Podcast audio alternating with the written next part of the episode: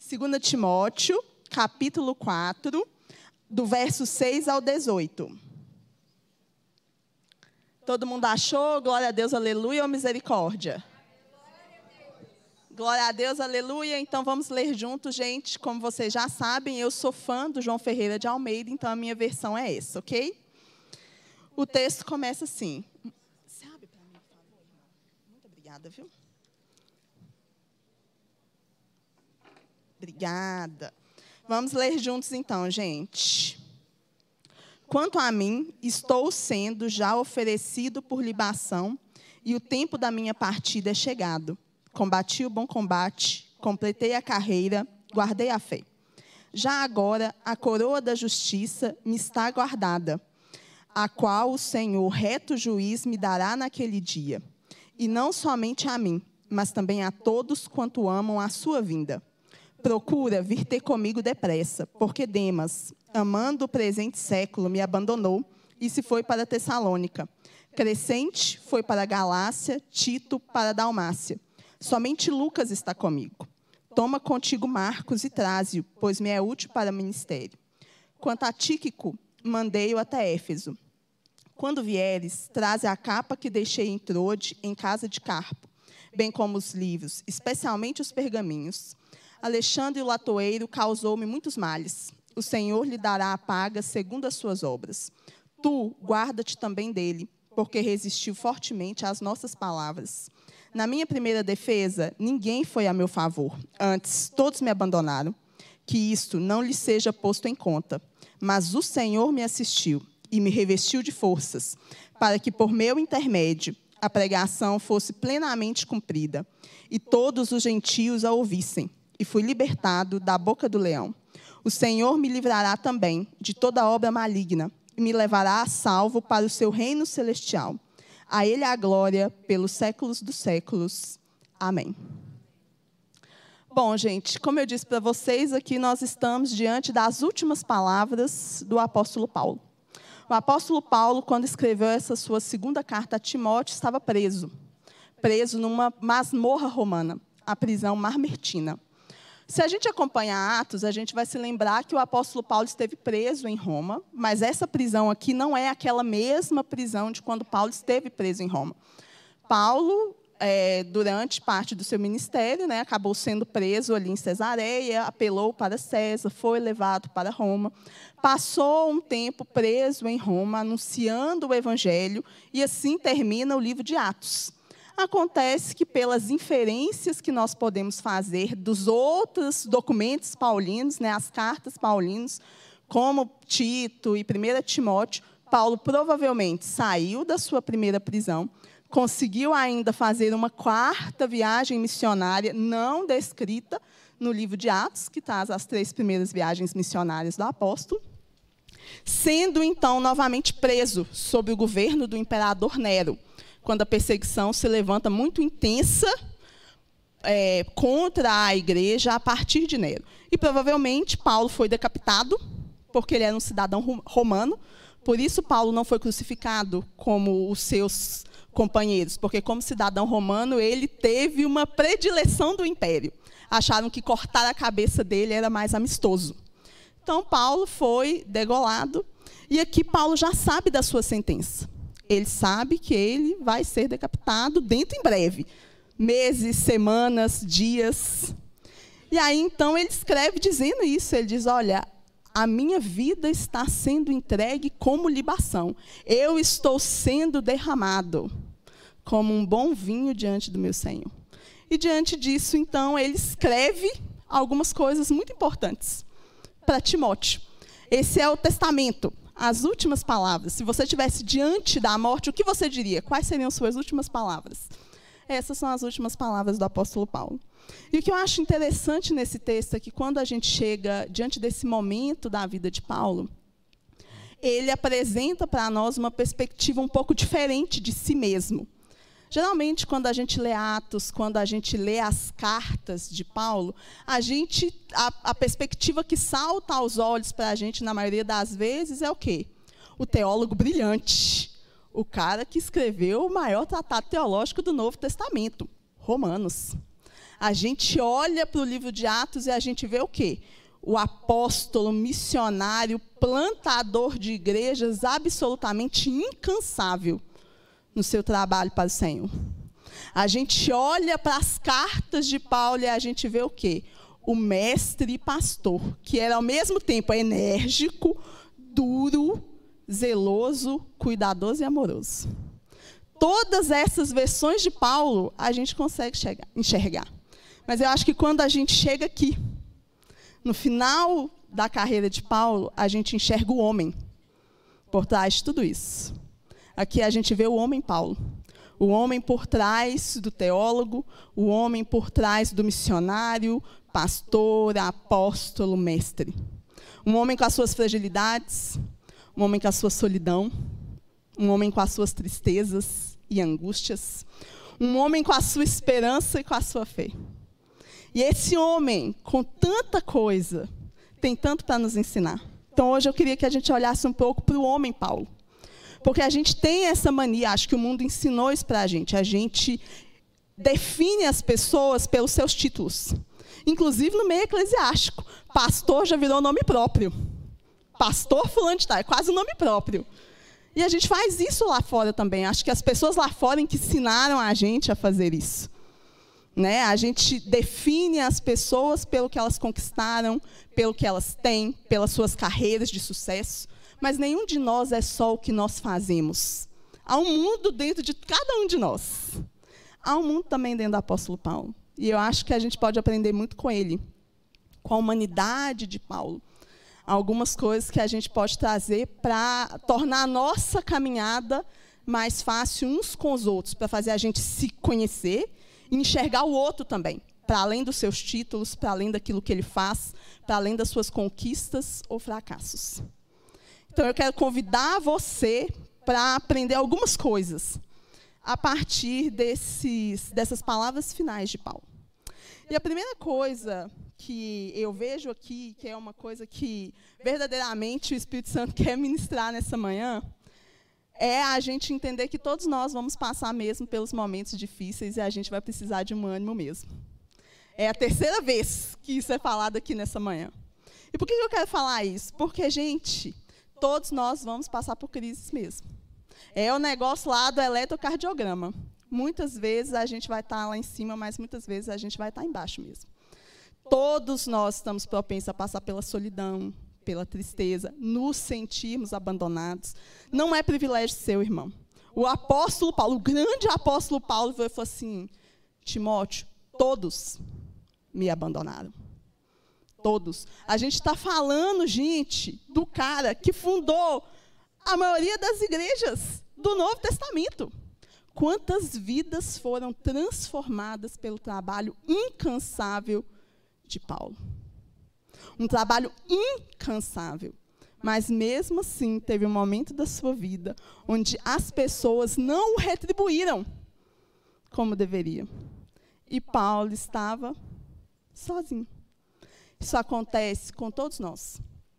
Tem momento na vida onde você vai mesmo se sentir sozinho, onde você vai mesmo se sentir chateado com as pessoas, onde você vai mesmo se sentir que você precisa ser fortalecido. Paulo provavelmente se sentiu fraco. Por que eu sei disso? Porque ele diz assim: Mas o Senhor me revestiu de forças. Por que, que ele revestir é vestir de novo? Paulo se sentiu despojado da sua força ele sentiu, provavelmente naquele momento de dificuldade, que a força dele estava esvaindo. Mas o Senhor o revestiu de força. Quando ninguém pôde assisti-lo, ele diz: O Senhor me assistiu. O Senhor me revestiu de força. Então, irmão, eu não sei qual é a dificuldade que você está enfrentando nessa manhã. Eu não sei qual é a sua tristeza, a sua dor, a sua angústia, mas eu sei de alguém que sabe. Eu sei de alguém que estava vindo e de repente viu uma mãe enterrando seu filho e não achou que aquilo era justo e botou a mão naquele caixão e fez aquele menino ressuscitar. Eu sei de alguém que ouviu a oração de um pai por uma filha quando todos riam dele e botou aquela menina de pé. Eu sei de alguém que fez um paralítico que passou a vida inteira sem ninguém olhar para ele. Ele diz: Olha, não tem ninguém para me ajudar, para me botar no tanque. Mas Jesus não precisava de um tanque. Eu sei de alguém que conheceu aquela mulher com hemorragia. E quando todo mundo se afastava, ele falou assim: opa, ela me tocou. Eu sei de alguém que conhece a minha, a sua dificuldade, o meu e o seu coração como ninguém mais conhece. E eu não sei qual é a sua dor, a sua dificuldade, eu não sei se você se sente sozinho, mas eu sei que ele está aí para você. Tem uma canção, gente, que eu amo, e quando eu me sinto sozinha, geralmente é a canção que eu ouço. Eu diria que ela não é óbvia, porque ela é uma canção do Elvis Presley tá na discografia gospel do Elvis. E em português, depois você procura na internet, ela é muito bonita, gente, pelo menos eu acho. Em português, o título dela seria Ponte sobre Águas Turbulentas. E eu não vou cantar, né, gente? Porque se eu cantar, acaba o culto e tem muita coisa que eu quero continuar falando para vocês. Mas eu quero falar um pouquinho do que essa canção fala, porque ela realmente consola o meu coração. Essa canção começa dizendo assim: quando você sentir que está exausto demais, quando você se sentir tão pequeno diante das circunstâncias. Quando você sentir que precisa de um amigo, mas que não tem amigos por perto. Eu sou o seu amigo. Quando você sentir que a escuridão mais profunda chegou até você, eu estarei na escuridão com você. Quando você sentir que não tem mais forças, que as águas são turbulentas demais, eu sou a sua ponte sobre águas turbulentas. O Senhor está aqui para mim e para você. Glória a Deus por isso. Então lembre-se do seu Senhor. Ele te assiste e renova as suas forças, recobra as suas forças. Então, como já foi dito aqui nessa manhã, olhe para a sua alma e diga: minha alma, espere em Deus, porque eu ainda o louvarei. Ele é amigo fiel, socorro bem presente na angústia. Não há nada que Cristo não possa fazer, não há situação que ele não possa intervir dentro da vontade dele. E a vontade dele é boa, agradável e perfeita. Confiemos no nosso Senhor. Mas não é só isso. A gente, gente precisa de Deus. Glória a Deus. Gente precisa de gente. O apóstolo Paulo, apesar de ter tido uma experiência negativa com as pessoas, porque ele diz: todos me abandonaram. Mas apesar dessa experiência negativa que Paulo teve, Paulo não se fechou. Muito pelo contrário, Paulo teve a coragem de pedir socorro. Paulo teve a coragem de dizer: Timóteo, vem depressa. Eu preciso de você, Timóteo. É isso que ele diz. Ele fala assim: vem depressa ter comigo. E ele fala isso não só uma vez, ele fala isso duas vezes. Se você lesse o finalzinho, o restinho que eu não li, ele repete a mesma coisa. Ele fala assim: Timóteo, vem antes do inverno, vem depressa se encontrar comigo. Gente, não é vergonha você admitir que você não está bem, que você não tem forças, que você não consegue mais, que você precisa de ajuda. Isso é uma atitude extremamente corajosa. Ninguém é o Superman, gente. Ninguém é o MacGyver. Ninguém dá conta de resolver tudo sozinho. O problema é que, como a gente tem essa ideia de olhar as pessoas pelos títulos, ninguém quer abrir o coração e falar que não está bem. Ninguém quer ser menos do que perfeito. Mas nós não somos perfeitos, irmãos. Estamos sendo aperfeiçoados. E para isso precisamos uns dos outros nós não vamos ser aperfeiçoados sozinhos. Precisamos uns dos outros. E o que eu oro é para que cada pessoa aqui dentro dessa igreja tenha um Timóteo. Alguém para que você possa chegar e dizer: Vem depressa em meu socorro. Vem depressa em meu auxílio, porque eu estou precisando de um ombro amigo para chorar comigo. Que cada um de nós possa ser o Timóteo da vida do outro. Paulo aqui cita não só Timóteo, mas ele cita Lucas, gente. E eu, o que eu gosto nesse texto é que Paulo vai citando as pessoas e vai falando algumas coisas a respeito dessas pessoas. Só dele ter escrito para Timóteo, a gente sabe que Timóteo era alguém em que ele podia confiar, alguém para quem ele podia abrir o coração dele. Mas aí ele cita para Timóteo algumas outras pessoas. E ele diz assim: Lucas permaneceu comigo. Ô, oh, gente, que bondade faz ter um Lucas na vida da gente. Alguém que permanece conosco. Não vamos ser como os amigos de Jó. Vocês lembram dos amigos de Jó? Na hora da necessidade de Jó, os amigos de Jó foram muito rápidos para julgar. E muito lentos para realmente buscar entender o que estava acontecendo com Jó. Gente, não vamos ser fariseus. Eu não estou dizendo que você não deve exortar quem está errado. Deve sim. Eu só estou dizendo que você deve saber exatamente o que está acontecendo. Você deve oferecer apoio. Você não deve sair fofocando, você não deve sair contando para o terceiro, você não deve sair maledicendo, você não deve sair julgando sem saber o que está acontecendo. Não seja amigo de Jó na vida dos outros. Seja Timóteo e seja Lucas. Nós precisamos um dos outros. É por isso que a gente sempre insiste aqui, gente sobre a importância de você estar em comunhão, sobre a importância de você estar numa igreja casa.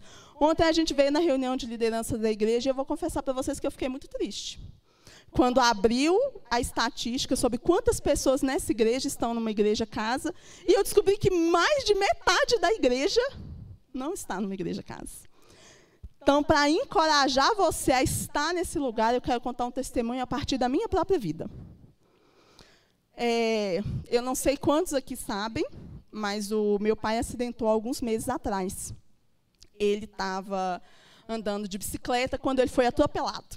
Ele caiu, vrum, pá, bateu a cabeça no chão, teve um traumatismo craniano. E toda a minha família, gente, mora a quase 500 quilômetros de distância. Meus pais e meus irmãos. Só eu moro aqui. Quando a minha mãe me ligou num dia de semana, meio-dia, me contou isso e, sabe, me falou que eles não sabiam exatamente qual era a gravidade da situação. O que, que eu fiz, né, gente? Primeiro momento, eu me desesperei. Segundo momento, eu ouvi a música do Elvis e orei. Terceiro momento, eu mandei uma mensagem para o grupo dos jovens da igreja, que é outro lugar onde eu tenho comunhão. E naquele grupo de jovens tinha um irmão da minha igreja casa, que ele não sabe que vou contar isso, mas eu vou pedir licença para fazer isso com ele. Ele é muito tímido, mas é você mesmo, Fernando. O Fernando, um irmão muito crente da minha igreja casa, que é cheio de irmãos muito crentes, que eu amo muito. Sem nem me contar, gente, ele transmitiu a minha mensagem e pediu oração por mim no grupo do diaconato. Lá outras pessoas pediram oração por mim no grupo dos pastores. E de repente eu comecei a receber uma enxurrada de ligações, de gente orando, de gente perguntando como é que eu estava. E eu quero contar para vocês que as orações dos irmãos fizeram a diferença. O médico virou para toda a minha família e falou que a recuperação do meu pai diante do acidente que ele teve era um milagre. E ele ficou hospitalizado menos de uma semana, apesar de ter tido um traumatismo craniano porque a oração faz toda a diferença. Mas só fez diferença na minha vida porque eu tenho muitos Timóteos e Lucas dentro dessa igreja. Você tem. Se você não busca comunhão com os irmãos, como é que você vai achar seus Timóteos? Como é que você vai achar seus Lucas? E tem que ser aqui dentro, gente. Tem que ser dentro da igreja. Por quê? Porque Paulo faz uma advertência aqui velada nesse texto. Porque ele fala o seguinte: que diferente de Lucas, que permaneceu com ele, Demas, amando o presente século, o abandonou. Olha a diferença entre você ter um amigo fiel, verdadeiramente crente no Senhor Jesus, e você andar com uma companhia que ama mais o mundo do que ama a Deus. Vai te deixar na mão. Demas preferiu o conforto a permanecer com Paulo. Quando Paulo diz que muitos o abandonaram e ele cita Demas, é por um motivo simples, gente a perseguição tinha se levantado.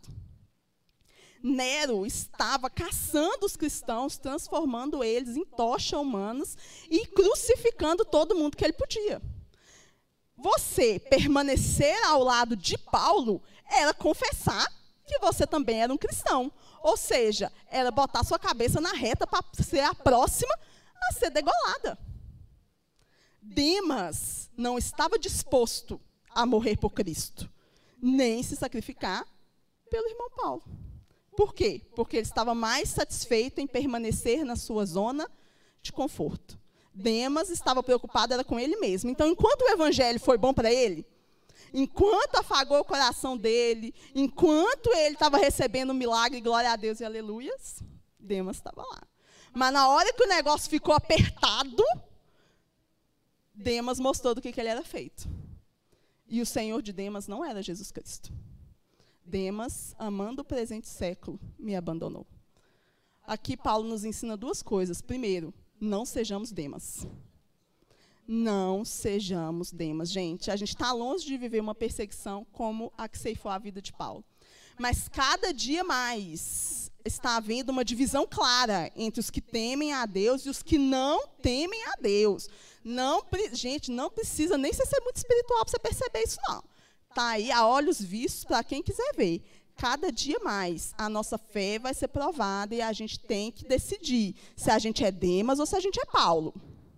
Se a gente está disposto a sofrer as consequências ou se a gente prefere ficar na nossa zona de conforto na política de boa vizinhança com o mundo. Vai chegar um tempo onde não dá mais para ficar em cima do muro. Tem até uma piadinha antiga que diz que o muro é de Satanás, com toda certeza. Então a gente precisa aprender, primeira coisa, não sejamos demas. E segunda coisa, não nos coliguemos com demas. Porque a gente vai terminar como o apóstolo Paulo, magoado. Estava na cara que a amizade de Paulo e Demas não ia dar certo, gente. A Bíblia diz: como dois andarão juntos se não estão de acordo? O Senhor de Paulo é o Senhor Jesus Cristo. O Senhor de Demas era o mundo. Não tinha como eles andar juntos mesmo, não. Uma hora não ia dar bom. A gente tem que ter comunhão e intimidade com quem vai aproximar a gente do Senhor. Porque todos nós somos influenciados. Todos nós. A minha mãe lá no interior, ela tem um ditadinho. Minha mãe ama ditado, sabe, gente? Coisa do interior. E ela sempre ensinou para a gente a vida a respeito dos ditados. Ela, assim, ela sempre falava, quando eu era jovenzinha, Vanessa, diga com quem andas e eu te direi quem és. As pessoas com quem você anda te influenciam para o bem ou para o mal. Por que, que a gente fica tão desesperado com os nossos jovens, gente? Porque a gente está vendo que eles estão sendo guiados pelas amizades do mundo, pelas influências da faculdade, por todas essas coisas que, sem que as pessoas percebam, as estão formatando. Nenhum de nós está livre de passar por isso, gente. A Bíblia diz: aquele que pensa estar de pé, pude para que não caia. Então vamos nos fortalecer com comunhão com pessoas que temem o Senhor, que nos levam mais para perto de Deus. Gente que a gente possa enxergar que é Timóteo, gente que a gente possa enxergar que é Lucas na nossa vida. Vamos fugir dos demas. Amém? Outra coisa que Paulo fala aqui que é muito importante é que todos nós também, gente, em algum momento da vida, vamos ter os nossos João Marcos. Paulo cita Marcos aqui. E quando Paulo fala de Marcos, ele está ensinando para a gente a importância de eu aprender a perdoar. Não existe igreja saudável se eu não peço perdão e eu não oferto perdão. Não existe casamento saudável, família saudável, amizade saudável. Nenhum relacionamento pode ser saudável se eu não peço e eu não oferto perdão. E João Marcos ensina isso para a gente. Para quem não se lembra aí, João Marcos é o motivo de Paulo ter é, feito uma divisão entre ele e Barnabé. Então vamos lembrar lá de Atos, no capítulo 13, Paulo e Barnabé, Paulo nem era Paulo ainda, gente. No capítulo 13, Paulo era Saulo. O nome dele é mudado no meio da primeira viagem missionária. Mas durante a primeira viagem missionária de Paulo, ele parte de Antioquia junto com Barnabé e eles levam com eles Marcos, que é o Marcos, autor do Evangelho de Marcos. João Marcos, provavelmente, dizem os historiadores, era primo de Barnabé. Só que chega no meio da viagem, o João Marcos resolve que ele quer voltar para casa. Eu não sei se o negócio ficou muito difícil, se ele era muito novo, se ele não estava gostando do jeito de Paulo. Alguma coisa aconteceu e Marcos fez o que a gente chama de picar mula. Foi embora e falou assim: ó, Paulo, você que se vire com Barnabé aí, ó, vocês que resolvam o problema de vocês, eu vou voltar para casa da minha mãe. Quando vai haver a segunda viagem missionária, depois do concílio de Jerusalém, lá em Atos 15, quando fica definido, de fato, que o ministério de Paulo é para com os gentios e ele é autorizado pela igreja para continuar esse ministério, ele e Barnabé reúnem e falam assim: Barnabé, vamos voltar para a gente poder fortalecer as igrejas onde a gente já fez um trabalho, elas foram plantadas. Vamos estender também para outros lugares. Barnabé falou assim: não, demais, Paulo. Agora, ó, a, a, os apóstolos já deram a bênção para a gente, vamos demais. Mas tem um negócio. Vou levar o João Marcos com a gente, que o João Marcos está doido para ir com a gente, Paulo. Aí eu imagino Paulo com aquele jeito enérgico dele, falando assim, mas comigo ele não vai de jeito nenhum. Mas qualquer pessoa, menos o irresponsável do João Marcos. Mas não vai. E Barnabé falou assim: Paulo, o menino mudou, melhorou, arrependeu, amadureceu, não vai fazer de novo. Não. Comigo é assim: errou uma vez, não erra nunca mais. Vai qualquer um, menos o João Marcos. E, gente, a querela foi tão grande entre os dois que, de fato, Barnabé foi para um lado com Marcos e Paulo apanhou Silas e foi para o outro lado. O apóstolo Paulo era um homem de temperamento difícil, extremamente enérgico mesmo. A gente vê isso pelas cartas dele. Ô, oh, gente, mas que bênção quando ele chega no final da vida. E ele, então, mostra para nós que a história dele, de Barnabé e de Marcos, não terminou daquele jeito. Quando ele vira e olha a diferença, gente, ele vira e fala assim: Timóteo, traz Marcos, porque ele me é útil para o ministério aquela pessoa que um dia me magoou e eu achei que era imprestável para caminhar comigo, agora me é muito útil para o ministério. O que, que aconteceu entre Atos capítulo 15 e 2 Timóteo capítulo 4? Aconteceu a caminhada de Paulo com Cristo, a caminhada de Marcos com Cristo, e eles perceberem que aquilo que os unia era muito maior do que as diferenças que eles tinham é o fato de que ambos amadureceram. Não apenas João Marcos, Paulo também. A gente tem que aprender a não levar as coisas tão a ferro e fogo, gente. As pessoas vão nos decepcionar e nós vamos decepcionar as pessoas. É por isso que a gente precisa aprender a dizer: me perdoe. Eu achei que eu estava certo, mas eu não estava. Me perdoe, eu te magoei, foi sem querer, foi querendo. Me perdoa, me ajuda restabelecer o relacionamento entre eles foi bênção para João Marcos, foi bênção para Paulo e foi bênção para o Evangelho, porque ele diz: ele me é muito útil, não só na minha vida, mas para o ministério. A utilidade de João Marcos, inclusive, está provada aí no Evangelho que ele escreveu. Então, não vamos deixar que as mágoas impeçam a gente de viver a bênção que as outras pessoas podem ser na nossa vida. Procure a pessoa e peça perdão e oferte perdão e deixe o Senhor tratar os nossos corações. A gente precisa disso.